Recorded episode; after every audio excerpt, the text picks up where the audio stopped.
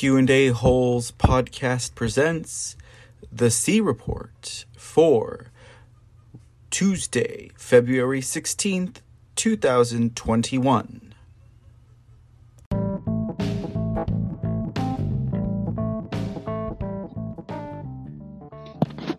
Okay.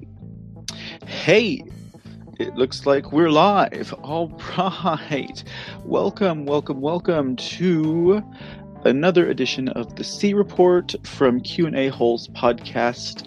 I'm your host Mr. C, and I'm here to give you the news and maybe cause you to ask a couple of questions to come to mind. Now today we're doing a very special live simulcast so we'll just see what happens. I feel like I should be reporting uh, sports right now uh, decked out the way that I am with this headset on my head, but that's okay. Um, if you don't know what I'm talking about, well, um, well, it's on one of my YouTube channels. Actually, to be honest with you, it's not something. It's not a program that is yet on Q and A holes um, podcast.com um, proper, but you know, it's still in the family, and you know, it's just I'm having fun.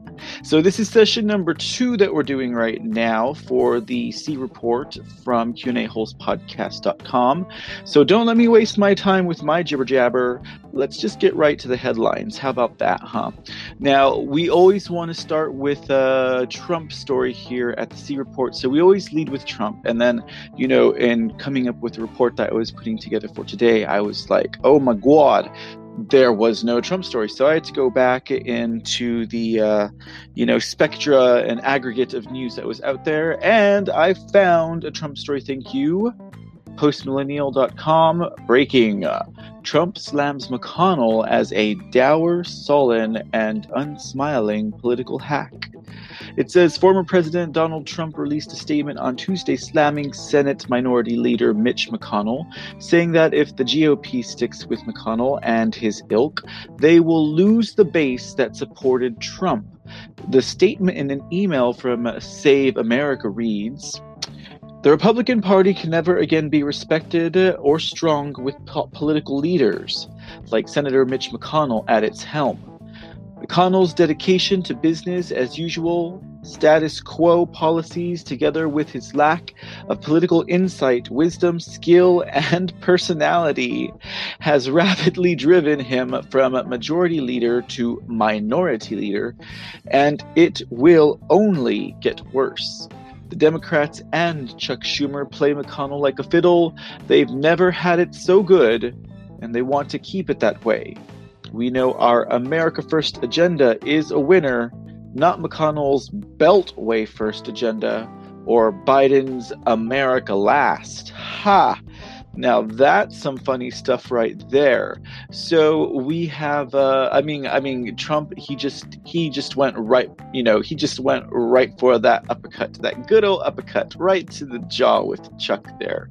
I mean, sorry, not Chuck, with uh, with uh, Cocaine McConnell, as I like to call him. Cocaine McConnell. Yeah, what was that? His lack of personality. Ha! Okay, so uh, the letter from Trump goes on in 2020. I received the most votes of any sitting president in history, almost 75 million. Every incumbent House Republican won for the first time in decades, and we flipped 15 seats, almost costing Nancy Pelosi her job. Republicans won majorities in at least 59 of the 98 partisan legislative chambers, and the Democrats failed to flip a single legislative um, chamber from red to blue. And in Mitch's Senate, over the last two election cycles, I single handedly saved at least 12 Senate seats more than eight in the 2020 cycle alone. And then came the Georgia disaster, where we should have won both U.S. Senate seats, but McConnell matched the Democrat offer of $2,000 stimulus checks with $600. How does that work? It became the Democrats' principal advertisement, and a big winner for them it was. McConnell then put himself, one of the most unpopular politicians in the United States, into the advertisements. Many Republicans in Georgia voted Democrat or just didn't vote because of their anguish at their inept governor, Brian Kemp, Secretary of, Secretary of State Brad Raffensperger, and the Republican Party for not doing its job on election integrity during the 2020 presidential race. It was a complete election disaster in Georgia and certain other swing states. McConnell did nothing and will never do what needs to be done in order to secure a fair and just electoral system in the future. He does have what it takes. He doesn't have what it takes, never did, and never will. My only regret is that McConnell begged for more strong support and endorsement before the great people of Kentucky in the 2020 election, and I gave it to him. He went from one point down to 20 points up and won. How quickly he forgets. Without my endorsement, McConnell would have lost, and lost badly. Now, his numbers are lower than ever before, he is destroying the Republican side of the Senate, and in so doing, seriously hurting our country. Likewise, McConnell has no credibility on China because of his family's substantial Chinese business holdings. He does nothing on this tremendous economic and military threat. Mitch is a dour, sullen, and unsmiling political hack and if Republican senators are going to stay with him, they will not win again. He will never do what needs to be done or what is right for our country. Where necessary and appropriate, I will back primary rivals who espouse America great again, making, making America great again, and our policy of America first. We want brilliant, strong, thoughtful, and compassionate leadership.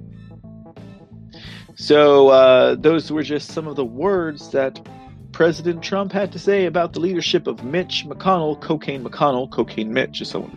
I like Cocaine McConnell better. I think the uh, the consonants is uh, a lot better sounding there, if anything. But yeah, so um, as you can see, if our elections are in fact secure for the 2022 elections, and you know a lot of these bad guys get put behind bars, be it as it may, at the government's own speed you know, at the timing of God, then uh, maybe we will have um, something to look forward to by way of the 2022 election. I'm I'm already looking at 2022 as a point where people can break in, um, as opposed to 2024 where everything changes. I mean, and I say, why not? You know, like let's just go ahead and go all the way with it. I mean, we're already going to get Q warrants uh, uh, served in several states, if not many. Uh, so let's just see how that goes. Why don't you? Now, um, let's see here. So for the next article, we have from it looks like uh, Naomi Lim, family tradition. It says. Republicans lack ways to check Biden family access peddling. After four years of House Democrat led investigations into former President Donald Trump, congressional Republicans are itching to look deeper into allegations of access peddling by President Biden's immediate family members. But their options are scant Last Congress, for instance, Senate Republicans released an 87 page report by the Homeland Security and Finance Committees into the business dealings of his lobbyist investor son, Hunter Biden. However, this Congress, it is the Democrats who control the most intensive investigative powers, not just the House, but also in the Senate. We need to understand the extent of the Biden family's use of its connection to the president to enrich itself, and any steps being taken to mitigate future self dealing, said a Republican spokesperson for the House Oversight and Reform Committee. The dilemma for Republicans is how. That's because life in the minority affords Republicans very few avenues of dissent and inquiry. To that, I would only have to say that uh, Naomi Lim, clearly, these people are not paying attention to all of the scandals that took place with Hunter Biden, they're not paying attention to Ukraine. They're not paying attention to the fact that the Ukraine government did, in fact, slap a warrant on Joe Biden. So if he were to ever go into Ukraine, they would arrest him on the spot. Come on, Naomi Lim. Let's let's let's give let's give the Republicans some ideas. Then, how about um, h- how about how uh, Biden's uh, son-in-law will now uh, possibly be able to profit and benefit from the fact that his father-in-law is in office, and he himself will be working on a bunch of COVID conundrums. Um, add that to the fact that Biden's brother and uh, Biden's other son, uh, I, I, get their names swapped sometime, have also made money, as evidenced by some of the um, uh, some of the uh, information given by whistleblowers in the Biden uh, Hunter Biden uh, case, where they were receiving money and they were each taking shares uh, in certain percentages. Um, this is where we learned that uh, Daddy Biden is otherwise known as the big guy. All right, so. Um, and again, thank you for tuning in to the live pilot. I don't know what you would call this. I'm just having fun. But this is the C Report with your host, Mr. C. That's me. And uh, this is brought to you by Q&AHolesPodcast.com. So if you have a chance, be sure to check out Q&AHolesPodcast.com. Now, for those of you who are watching or who may uh, tune in later on, uh, allow me to explain to you a little bit of what's going on here. We have uh, the C Report podcast that comes out um, on the E6W network um, and also through Q&AHolesPodcast.com. Um, and uh, that is uh, that is uh, that is that is a weekly podcast. C report is here, but you can find some taped episodes on this channel. That is Mr. C, the Mr. C channel here on YouTube.com. And um, yeah, when you you happen to see that, like today, you're catching it live because I just so happen to be doing this live today. Well, hey there, hello, how's it going? I hope you're having a great time with me here on the C report. And if you're listening on um, the E6W network on Spreaker or on Anchor, any of the networks that we are hosted on, then do go check out qandaholespodcast.com. And if you're looking for the C Report on YouTube, just go ahead and search the C Report on YouTube um, or look for the Mr. C link or search QAHolesPodcast.com on uh, YouTube. That's a, another good thing that you could try doing as well. So yeah, so um, you know, I might be doing a little a little bit of weird pauses here and there, just because uh, whenever I get the report out on the podcast, uh, you know, it, the audio comes out a little bit different from what we have here. But anyways, let's get right back into the news. Exclusive con- uh, lawmakers launch legislative blitz exposing Biden's weakness on communist China.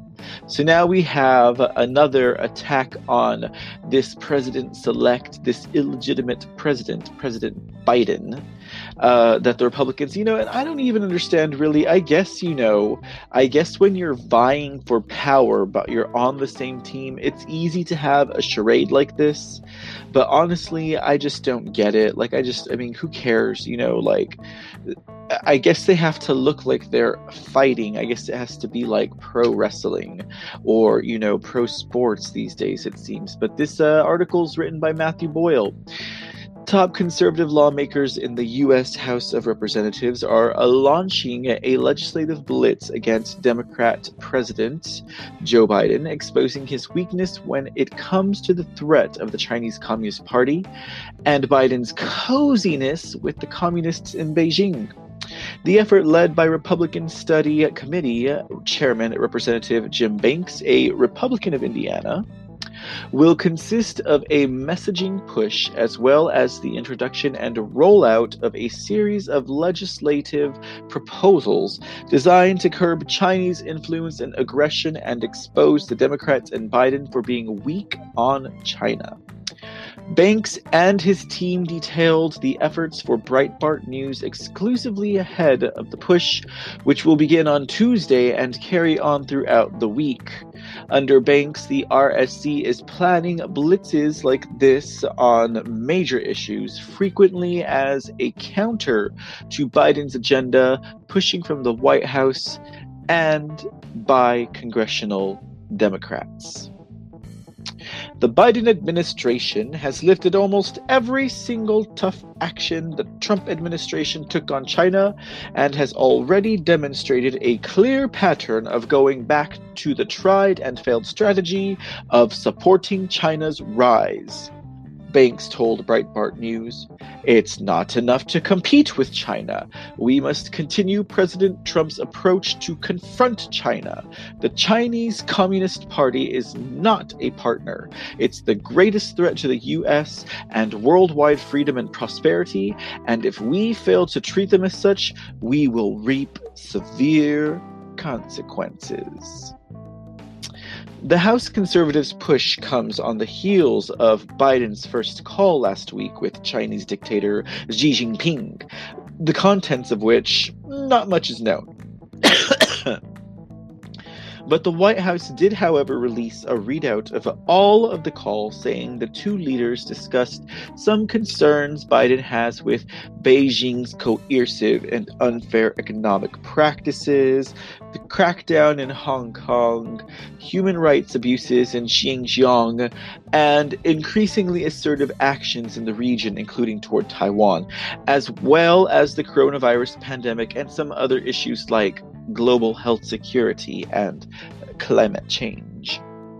The RSC has compiled a six page background memorandum that explained the House conservatives' view on China and, in particular, the concerns with Biden's approach to handling the CCP as compared with now former President Donald Trump's approach. The document opens by explaining the difference in philosophy and approach to China by Biden versus Trump, then details a series of executive actions Biden has already taken that empowers the United States state's most ardent adversary.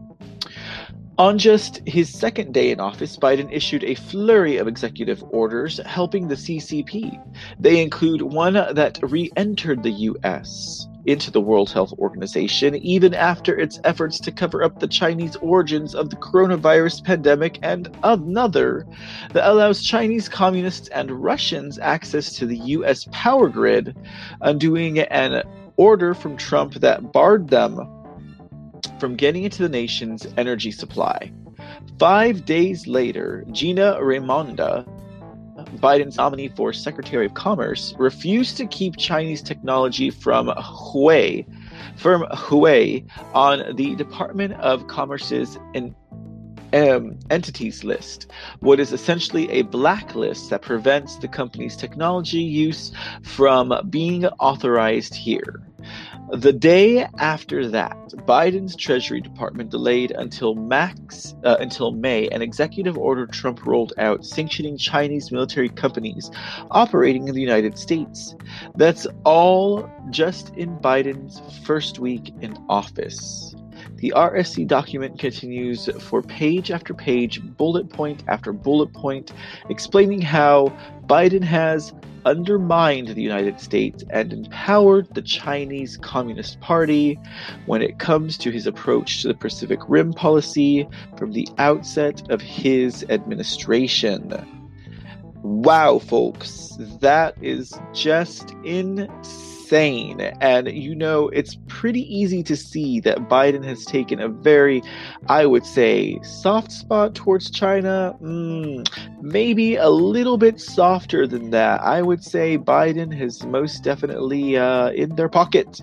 I mean, after all, his son did take a lot of money from them, and uh, I think um, you know the big guy got a cut of that as well. But you know, that's another thing that you know we'll follow up a little bit later on with is this whole power grid issue in the states as we see an arctic blast coming down through the southern and central states uh, of the united states of america all the way down into mexico even you know and then here you have you have them uh, allowing the chinese and the russians access to our power grid and we already know that with uh, the uh, Chinese company, the cell phone company, I think it was Huawei. Um, I, I, know I'm probably saying that wrong. I used to have one myself to be honest with you. Um, but we know that they have backdoors that allow spying, you know, on um, American citizens, and that's why Trump kept them off, and, and Biden's uh, to go ahead and let them right back in, spying on Americans. You know, is this a soft spot on China? What do you think? Let us know here at the C Report.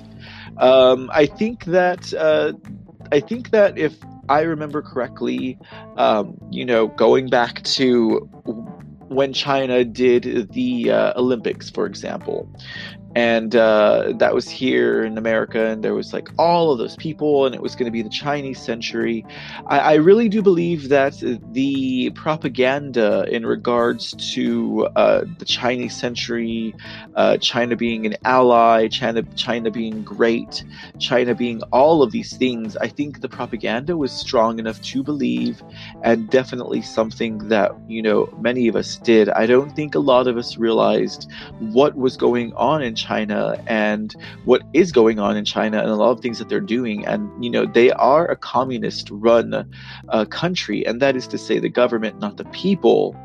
Um, you know, but there there are a lot of bad things that happen under communist regimes, including genocide. And we're seeing that and hearing about that more and more often. It's just a shame that because four years of a good man, we see, um, you know, we see efforts to uh, end it and stop the, the, the human rights violations derailed because a man is in the pocket of the Communist Party and China. And uh, that, my friends, is no bueno. That needs to be immediately taken care of. All right, y'all. Let's see what else we got here in the headlines for today. Moving right along, dug a dung, dug a dung, like I like to say. Ooh, so this one's a good follow up from a story that we had in session A today. Uh, Governor Cuomo may be in trouble. Melissa DeRosa is his assistant who outed him, and her mother in law Audrey Strauss is head of the DOJ's SDNY. the plot thickens on Killer Cuomo. Let's see what's going on, Jim Hoft at the Gateway Pundit reports. By not releasing the correct and total number of deaths in New York State nursing homes, including hospitals, per the U.S. Uh, DOJ's request in August 2020, Governor Cuomo is likely guilty of obstruction of justice. His assistant, Melissa DeRosa, just admitted to obstruction of justice on a phone call with top Democrat lawmakers outing Cuomo. Her mother in law, in the head of the DOJ in the Southern District of New York, Audrey Strauss. At least 15,000 New York State senior citizens and people with disabilities, residents of New York's nursing homes, died under this Cuomo regime in 2020. They were virtual prisoners in a congregate care system that implemented public policies that led to not their safety, health, and security, but to their deaths. Melissa DeRosa, Cuomo's assistant, stated to the Democrats on a recent conference call, and basically we froze, she reportedly said. I should do that in a uh, New York accent, but I'm not. Because then we were in a position where we weren't sure if what we were going to give to the Department of Justice or what we give to you guys, what we start saying was going to be used against us while we weren't sure if there was going to be an investigation.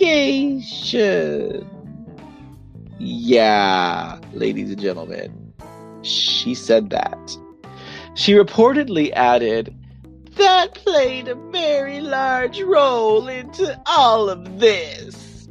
We didn't know if there was going to be an investigation. We didn't know if what we start saying was going to be used against us, so we decided not to tell the truth. Oh my goodness, ladies and gentlemen. It's just like that Chris Klein all over again. It's just like the guy who changed uh, who who changed the FISA applications, lied on them so they could get the warrants to spy on Trump, and all they get is a slap on the hands. Really, guys? I mean, come on, really? Like FISA. Like, should we even care about FISA? I mean, why do we even have a FISA? Everything should just be out there in the public because, you know, if you can just change information, you may as well just have it available for everybody. Why even have a court that you have to go submit to get these warrants for if you can just change information and lie about it? Sorry, that just sent me into a tangent on that, but this DeRosa lady, really? And you know, maybe it's this it's this admitted guilt. Maybe because she admits it she'll go ahead and get a slap on the hand like that guy did for uh, you know getting his uh, uh, FISA warrant lies. All he got was what twelve months probation. Jeez, I got more probation than that for DWI. Good lord. Okay, getting back to this. Let's go. Let's go. But instead of a mea culpa to the grieving family members of the uh, more than 13,000 dead seniors or the critics who say the health department spread COVID 19 and the care facilities with a March 25th state health department directive that nursing homes admit infected patients, DeRosa tried to make amends with the fellow Democrats for the political inconvenience it caused them. So we do apologize, she said. I do understand the position that you were put in. I know that it is not fair. It was not our intention to put you in that political position with the Republicans. She doesn't even care about the people. She doesn't even care about all of the people that were killed because of this mandate that Governor Killer Governor Cuomo put in New York. And mind you, there are four other states this happened in, not just New York and the first thing she does is she makes uh, she she she makes uh, uh, you know cat calls to the Republicans. I mean, to her Democrat fellows for making it uh, you know hard for for them and the Republicans. I mean, come on does not even care about the life. It was the New York Post's Bernadette Hogan, Carl Kappenmehl, and Bruce Golding who broke this story on February 11th. Hogan has been on top of this story since the beginning and has attended most of Cuomo's press conferences in person. Um, her coverage at the New York Post has kept the nation updated as to the horrific crimes that were being committed by the Cuomo administration in New York's nursing home and hospitals by virtue of NYS Department of Health Commissioner Howard Zucker's COVID 19 public policies. Melissa DeRosa apologized on a conference call of top New York State Democrats last week for the Cuomo administration for not releasing all the numbers as to how many New Yorkers actually died in New York State nursing homes. She put distance between herself and Governor Andrew Cuomo and then casually kicked and threw him under the bus. All the lead, lead dog Dems heard her do it and they knew just what she was doing. Melissa DeRosa's mother in law is Audrey Strauss, head of the SDNY. DeRosa's uh, family has lobbying connections to the Greater New York Hospital Association. Her father and brother are top lobbyists for the GNYHA. In June, we reported on how Cuomo instituted mandates that killed elderly citizens and made millions for the GNYHA. DeRosa is the most powerful unelected player in NYS politics as Cuomo's secretary or top aide. She knew exactly what she was doing when she issued her apology. She was stabbing Cuomo in the back. Governor Andrew Cuomo and the GNYHA, a business corporation and nonprofit in the business of making profits and deals favorable to NYS hospitals and nursing homes, cooperated in a scheme to deliver COVID 19 sick patients directly from hospitals to nursing homes. Governor Andrew Cuomo implemented this policy on March 25, 2020, through his health commissioner, Howard Zucker, which resulted in, we now know, at least 50 15,000 unnecessary and cruel senior citizen deaths. In May 2020, we reported Andrew Cuomo declined to utilize the USNS Comfort, especially specifically sent to New York State by President Trump, or the Jacob Javits Center, which was set up as a field hospital, or the field hospital set up in Central Park by Samaritan's Purse, a benevolent Christian organization. He could have placed recovering COVID 19 infected patients in these facilities. He refused to. These sites remained vacant the Comfort soon left New York Harbor and sailed away, and Samaritan's Purse pulled down its field hospitals and left. In the meantime, New York senior citizens, people with disabilities who live in nursing homes, and even people who were simply recuperating in nursing homes from recent surgeries were being funneled from New York hospitals to New York nursing homes and back again into hospitals to die. And the COVID 19 death toll in New York State during March, April, and May 2020 was the highest in the nation per capita and likely the entire world. In July, we reported the results of COVID in the US and in particular, New York. So that is something to think about let's let's let's continue the article. Let's finish it up. The senior leadership uh, in team of Cuomo, DeRosa, and his health commissioner Howard Zucker, following the apparent wishes of the GNYHA, a top donor to the New York State Democrat Party and also to Andrew Cuomo, made sure to transfer the transfer of the stream of COVID-19 infected and recovering patients from New York State hospitals continued unabated into New York State nursing homes. Hospitals and nursing homes are two of the top healthcare facilities which make up the membership of the GNYHA, a, pro- nonprofit with gross receipts of $46.7 million in 2018. Cuomo's decision was to move ahead with this plan, keep moving infected patients into New York State nursing homes. He never ordered a stop until May 10th when he amended his March 25th order.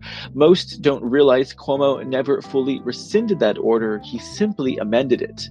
When facts started coming out, Cuomo delivered a massive cover up rather than meet the demands of the grieving families who wanted answers and the data as to why their family members had to die and how many people really died in New York State nursing homes, including those who were moved to hospitals and who died there. Cuomo refused to provide the hospital data.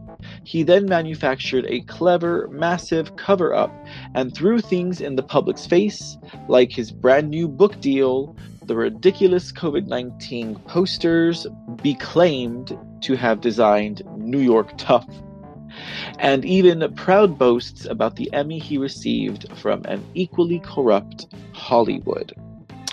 Project Veritas did an undercover sting of New York State funeral home directors in April 2020 and uncovered extremely troubling facts. In late April, a Project Veritas reporter spoke with Michael Lanza, the director of Staten Island's Colonial Funeral Home. To be honest with you, all of the death certificates are writing COVID on it. They're writing COVID on all death certificates, Lanza said. Lanza said de Blasio might see inflated COVID death tallies as a way to bring more money to New York City, whether they have had a positive test or didn't. So I think, again, this is my personal opinion. I think, like, the mayor and our city they're looking for federal funding, and the more they put COVID on the death certificate, the more they can ask for in federal funds. They are at least 50, there are at least 15,000 families in New York State who lost loved ones in a nursing home, loved ones who likely died alone and in fear.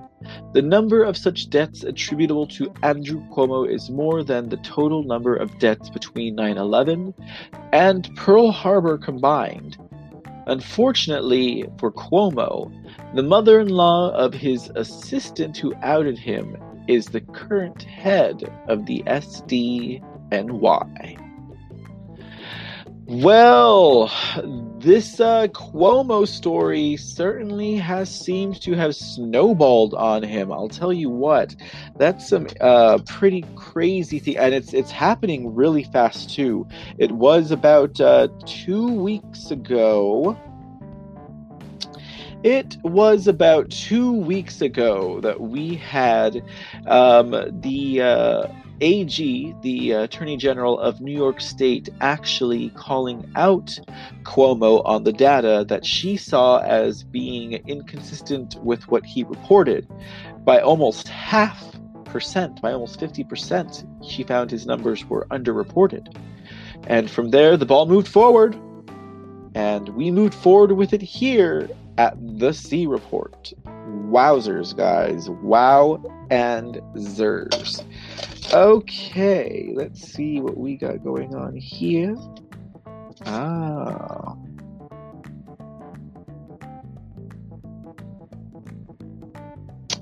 Well, friends, it looks like we won't have to worry about this for now. We're going to have to just uh, go ahead and transcribe this. But the show must go on. We're still live here at the C Report. Thank you again for tuning in. My name is Mr. C. Uh, and the C Report is brought to you by QandAHolesPodcast.com. Make sure you visit us at QandAHolesPodcast.com. Check us out on Saturday and Wednesday on Twitch, where we do our Wednesday and Saturday call-in shows with the Q&A Holes crew. That's myself, Mr. C, and Mr. W and Mr. Y. And again on Thursdays, we have the Mr. C and Magadon show. We are usually uh, talking about a lot of Q items there on Magadon because we here at QandAHolesPodcast.com are Trump supporters. And so that's why you have us giving you a little bit of news love and what we have in the headlines. Let's go ahead and get back to it. Former GOP Senator Perdue files paperwork to challenge Warnock for Senate seat in Georgia. So here we go again. Um, another story that brings us to the 2022 and 2024 election cycles uh, to see what can be done at that time.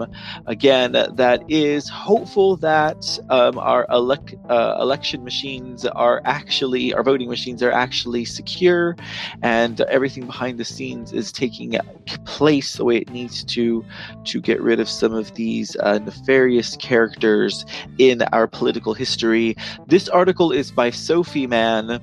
Former Georgia GOP Senator David Perdue filed paperwork Monday evening to challenge Democrat Senator Raphael Warnock next year for the Georgia Senate seat. The latter won the la- last month. Perdue lost his bid for a second term when he was defeated January 5th in a runoff against Democrat Ossoff.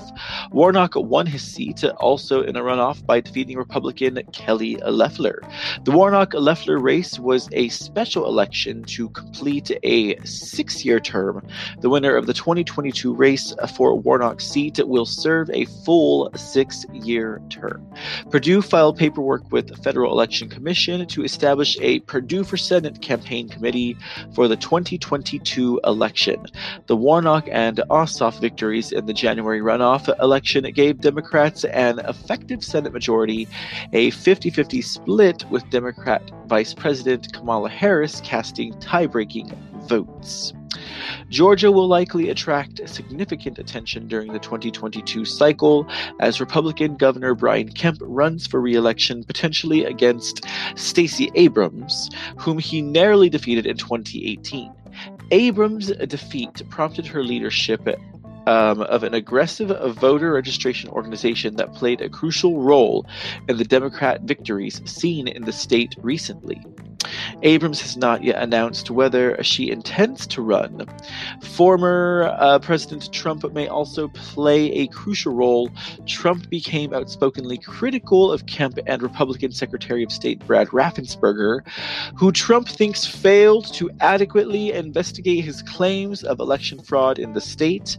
The former president has said he will campaign against both of them during the next cycle. Perdue, a former businessman, became one of Trump's best allies during his Senate term, which could mean the former president will enthusiastically campaign on his behalf. And yes, we'll see how that goes. Again, you know, if these uh if the elections are secure as they say they will be, and the people start going to jail, I'm all about it. Next article is from uh, Jay, uh, John Carney, excuse me, rolling blackouts across 13 states beyond Texas. So we've been reporting here at the C Report how we've been having some really frigid, frigid weather lately. I mean, we're talking down in the 20s and the teens. We're talking snow. We're talking things I've never seen here, and I've lived in Texas all my life. And uh, now we're seeing that uh, they're having blackouts across across the state of Texas. E, uh, e ERCOT, we've got that to blame for, and then we also have what Biden letting the Chinese get into our into our uh, systems now. But now we see that it's affecting more than just Texas. Oh, I'm sorry, the uh, world does not revolve around Texas. Excuse me, that's a Texas thing. But 13 other states are being affected by these blackouts. John Carney writes, blackouts will roll across the spine of the American Midwest, stretching from North Dakota to Oklahoma amid the extreme cold snap that has disrupted power uh, generation and sent demand soaring. Southwest Power Pool, which manages power for 14 states, declared an energy emergency alert for its entire network this morning. It said it is ordering utilities to start rolling blackouts as seen this week in Texas. SPP said that this was the first time it had ever had to order rolling blackouts. This is done as a last resort to preserve the reliability of the electric system as a whole, the agency said. It's a step we're consciously taking to prevent circumstances from getting worse which could result in uncontrolled outages of ev- ever greater magnitude. Ooh, see, no one was expecting this Arctic uh, snap to come through, you know, the United States. I was definitely not expecting to see snow. Period. You know, um, you know, my friends just what, you know, 90 miles north of me all got snowed on in December and January no snow for me down here until now. Speaking of snow, we have a great article here about a patriot named Mike Lindell. Now, we failed to get to this article in the uh, A session for the C report today, so we do apologize. We just got crunched for time. Like we're crunching for time here right now as well, but we'll see how far we get. You know, we try and run about an hour at the C report from QAHolspodcast.com. Now, getting back into this article from Patty McMurray. Michigan residents stand together in freezing cold weather to protest Kroger for joining corporate bullies attempting to punish My Pillow CEO Mike Lindell. And uh, I'm going to go ahead and go through the story. And for those of you who don't know the story of Mike Lindell and My Pillow or My Pillow products, well, pay attention because it goes into it in here. The article writes 100% Fed Up reports Michigan residents came together over the weekend to stand against the popular Michigan grocery chain Kroger after they decided to join together with other corporate bullies and stop carrying the popular My Pillow products.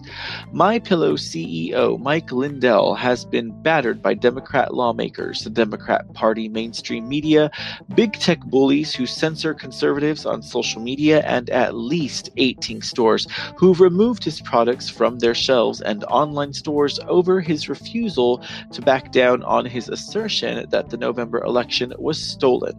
Phil O'Halloran, who helped to organize the event, stood with a large group of citizens in front of the Kroger store in Lake Orion, Michigan, holding signs to show their support for Mike Lindell and his right for free speech, calling Kroger a communist company over their decision to drop the My Pillow line from their stores. The temperatures on Saturday were in the single digits, and with the wind chill factored in, temperatures were well below zero. The protest was centered around our free speech rights in America that seemed to be eroding, while at the same time, Democrats cheer the silencing of their oppositions by large corporations and big tech bullies.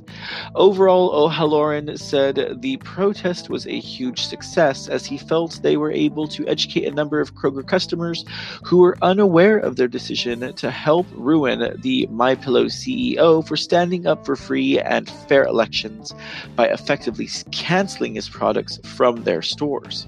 The group handed out flyers to customers that included an explanation of how Kroger is purchasing products from communist China, while at the same time, they're working to silence the owner of American made products. The flyer includes an email and mailing address for customers to contact Kroger and let them know how their customers feel about their decisions. Phil O'Halloran told us that at least one customer who was tasked with picking up a $300 deli order for his wife was stunned to hear about Kroger's decision to remove the My Pillow brand from the stores. According to O'Halloran, the customer took the flyer back to his vehicle and called his wife. After their call, his wife called Kroger and canceled her order. She told her husband to buy their large order of deli product from another store. O'Halloran is hoping that their protest in front of Kroger will inspire others to do the same and protest in front of the stores across America that have removed the My Pillow brand from their inventory. My Pillow founder and CEO Mike Lindell, a former crack addict and alcoholic, has become an example of courage and compassion for his fellow man since he made the decision to give up a lifestyle that most Americans could never imagine. Over a period of 16 years, Mike built an incredibly successful American made business that all started with his signature pillow that received a patent in 2008. Since that time, Mike has added other highly popular American made items to his inventory, including mattress toppers, sheets, and pillowcases. The lifelong Minnesota man with a powerful can do attitude is a true rags to riches story and a testament to the power of believing in someone higher than yourself. On February 18, 2017, Mike Lindell turned his life over to Jesus Christ and has never looked back. Since that time, he's become a new man whose life has been filled with purpose and promise. On August 15, 2016, Mike Lindell melt, met with then candidate Donald J. Trump to discuss his successful American made business. Lindell, who admits he knew nothing about politics before he met with the future president, immediately formed a bond with President Trump, who, like Mr. Lindell, has an uncanny ability to connect with everyone regardless of their socioeconomic status. Since his meeting with Trump, Lindell has been a steadfast supporter of President Trump. Lindell has was greeted with a massive cheers by Minnesota residents when he spoke at a uh, Minneapolis rally for Trump in October 2019, calling the Trump calling Trump the hardest worker in the country. Lindell also accepted the role of Minnesota's chair for the Trump campaign, where he worked incredibly hard to turn the blue state red. Like the rest of America, Lindell was shocked to see the massive Trump lead in critical swing states take a sharp turn early in the morning the day after the election. Hundreds of GOP poll challengers in Michigan submitted sworn affidavits attesting to voter fraud or voter irregularities they witnessed, which included a Dominion voting machine contract employee who claims she witnessed massive fraud at the TCF Center in Detroit and footage that, uh, that showed Atlanta election workers pulling suitcases from under tables and moving them to moving them to the vote tabulators after sending election workers home because of a water main break at the State Farms Arena. Thanks to the Gateway Pundit and their superior investigative work, they were able to determine that the so called water main break never happened. Instead, workers were cleared from the facility where absentee ballots were being counted over a leaky urinal. Another video clearly showed a GOP poll challenger being uh, refused entry at a Pennsylvania precinct where absentee ballots were being counted. Photos emerged of GOP poll workers being forced to use binoculars to view absentee ballot ballots being counted at tables in Philadelphia. A forensic uh, audit of a Dominion machine was performed in uh, Antrim County, Michigan, after it was discovered that 6,000 votes were flipped from Biden to Trump. The Allied Security Operations Group, who conducted the forensic audit, concluded that the Dominion voting machines were assigned a 68.05% error ratio. Constitutional attorney Matthew DePerno explained that when ballots are put through the machine, a whopping 68.05% error rate means that 68.05 of the ballots are sent for bulk adjudication, which means they collect the ballots in a folder. The ballots are sent somewhere where people in another location can change the vote, DePerno explained. The allowable election error rate established by the Federal Election Commission guidelines is 1 in 250,000 ballots, or a 0.0008 percent. DePerno told us that the report shows internet and adjudication files were wiped clean on November 4th, adding they destroyed election results. They destroyed election results in violation of state law, he told us. They were required to keep these records for two years after the election and they deleted them. We can assign motive to that, but we can't we can't assign motive to that, but we can speculate. Dominion jumped into action and threatened anyone who suggested their machines affected the outcome of the election and even threatened to sue some individuals who never mentioned Dominion but had ties to those who did. Mike Lindell, a fearless warrior for truth, decided to bravely fight back and expose what he calls massive voter fraud in the November 4th election. Lindell spoke out on social media about the need to investigate voter irregularities and fraud and was almost immediately banned by anti First Amendment cowards on the Twitter censorship team who removed his personal account. Twitter took it a step further and removed the MyPillow accounts as well. Large corporations that sold MyPillow joined the big tech bullies and pulled Mike's Pill- MyPillow brand from their shelves and online stores.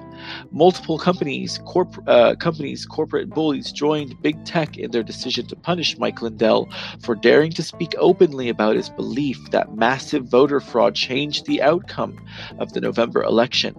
So far, 18 stores have stopped carrying Mike's My Pillow brand. Here's the list: Kohl's, Bed Bath and Beyond, J.C. Penney, Wayfair, Kroger, The Shopping Channel, Dollar General, Shop HQ, Mattress Firm, Chewy.com, Finger Hut, BJ's, HEB, Coborn's Affirm, Kinney Drugs, Colony Brands, and Blue Bluestem. The pushback against these companies was bound to happen. We salute Phil O'Halloran and his large group of patriots for taking the first step, and hope this movement, uh, hope this movement to give those corporations a dose of their own medicine will make them think twice about canceling the free speech of fellow Americans they don't agree with, like Christian conservative Mike Lindell. Dominion has threatened Mike Lindell with a lawsuit for speaking out about voter fraud, yet his commitment to exposing the truth remains unshaken. His absolute proof documentary on voter fraud can be found on his website. Yes, sir, ladies and gentlemen. And you can see that at mypillow.com. Just go to mypillow.com and search for the film Absolute Proof, where he talks about and covers the election fraud, the coup, the, the coup. 2020 coup of the United States government, the Constitution. All right, I got uh let's see here, two more stories and I think we'll call it a wrap for the night.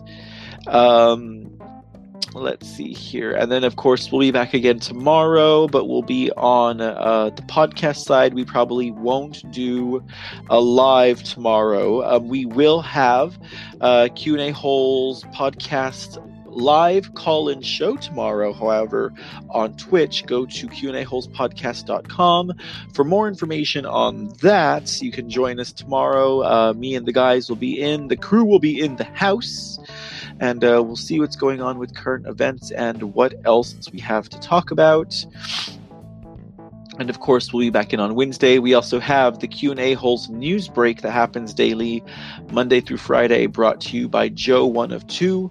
So make sure that you are tuning into our Spreaker account.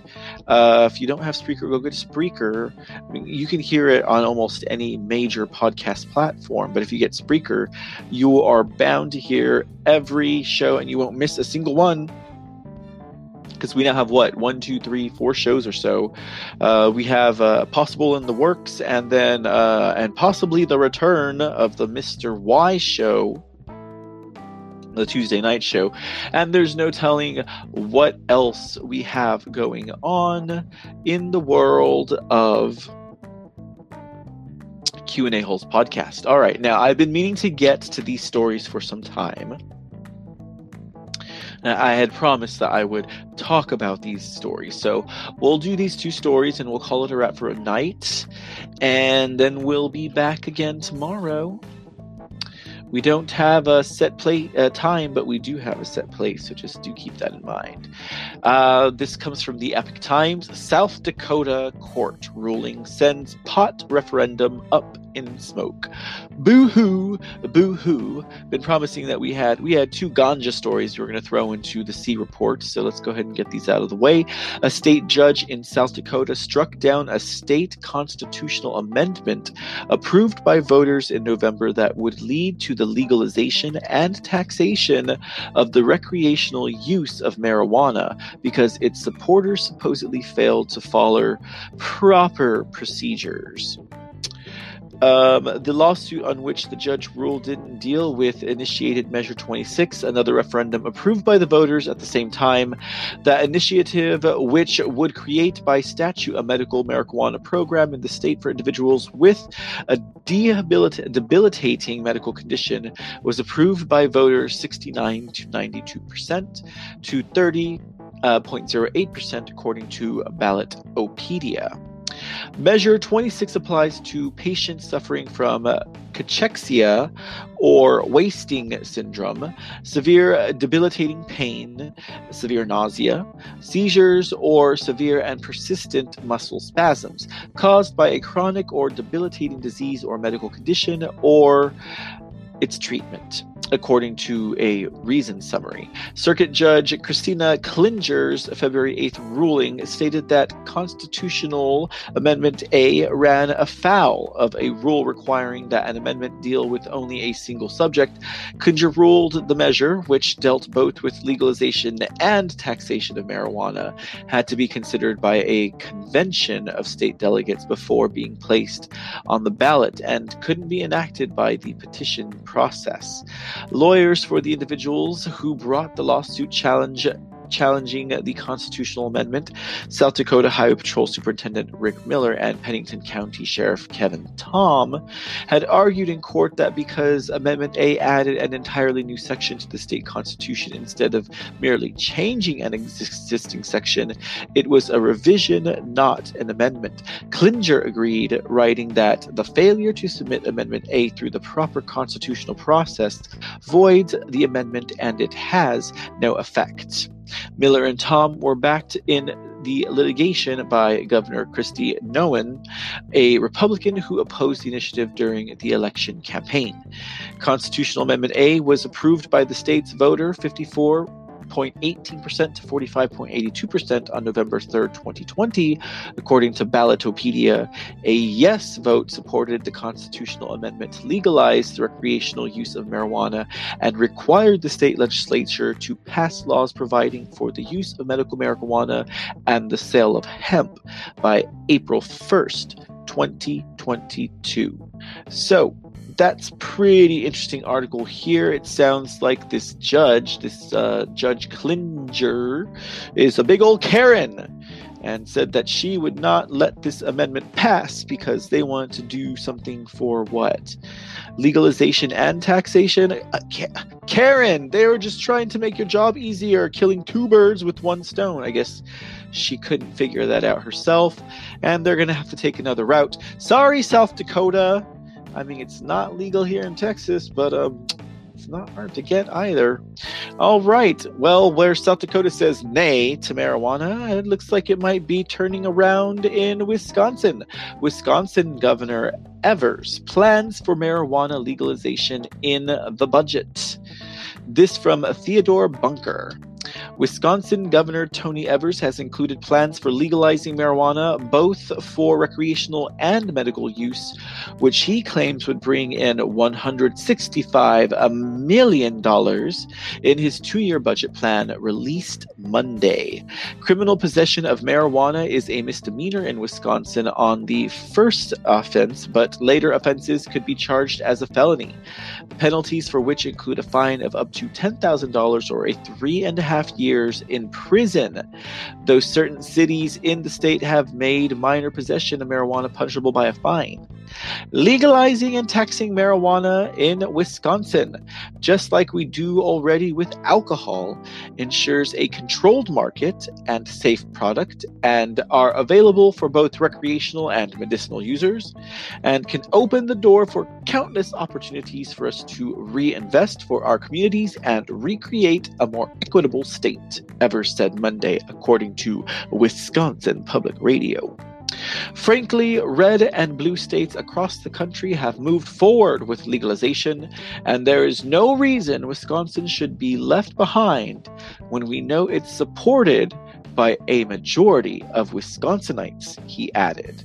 However, Republican State Senator Kathy Bernier of Chippewa Falls called the plans divisive and said the GOP controlled Wisconsin legislature will not support legalization. The bottom line is he knows, I know, we know that the Republican legislature is not going to legalize marijuana per se, Bernier told WPR. So, let's talk about the things we can do and work together. Well, this Bernier woman sounds like another Karen to me, if you ask me. But uh, that is the state on uh, marijuana, the state of affairs for 420 in Wisconsin and in South Dakota. Uh, we don't, uh, you know, avidly follow marijuana stories here at the C Report, but if they come across our desktop, we may be willing to cover it here. How about when it is legalized and uh, we are using the tax money on it throughout every state in the union. I think that'll be a great and probably a very abundant and profitable day in America when that happens. Alrighty, ladies and gentlemen, thank you for tuning in to the C Report again today. I am your host, Mr. C. I hope you enjoyed session two. Make sure you check us out at QAHolespodcast.com if you want to keep up with the latest information and the programming that's coming out from QAHolespodcast.com. We will be live tomorrow on Twitch. So look us up if you have a Twitch account. Q and A Holes podcast. That's Q and A Holes, like the letter seventeenth in the alphabet. Q and A Holes podcast look us up and follow us, like, share, subscribe, and we will see all of y'all on the flip side again tomorrow for more news. Join us, why don't you? This is Mr. C for the C Report, signing out. Have a good night, all, and enjoy the rest of your evening.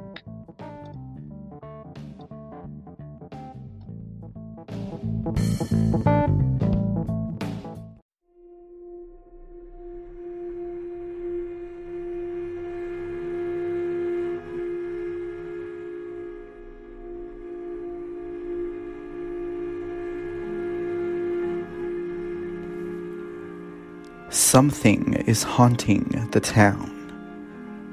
Adam Longoria has gone missing, and his sister claims she's been seeing a bad man in the shadows. Jesse Bachman confronts a terror that is haunting the town of Sewell, but will he be able to stop a pure evil that wants him dead? Get the chilling new novella by Michael Aaron Casares, author of The Distance to the End. A Trick of the Eyes, a stunning new work of horror that is keeping readers turning the page. Get A Trick of the Eyes anywhere books are sold, online or in stores. Ask for it by name. A Trick of the Eyes by Michael Aaron Casares.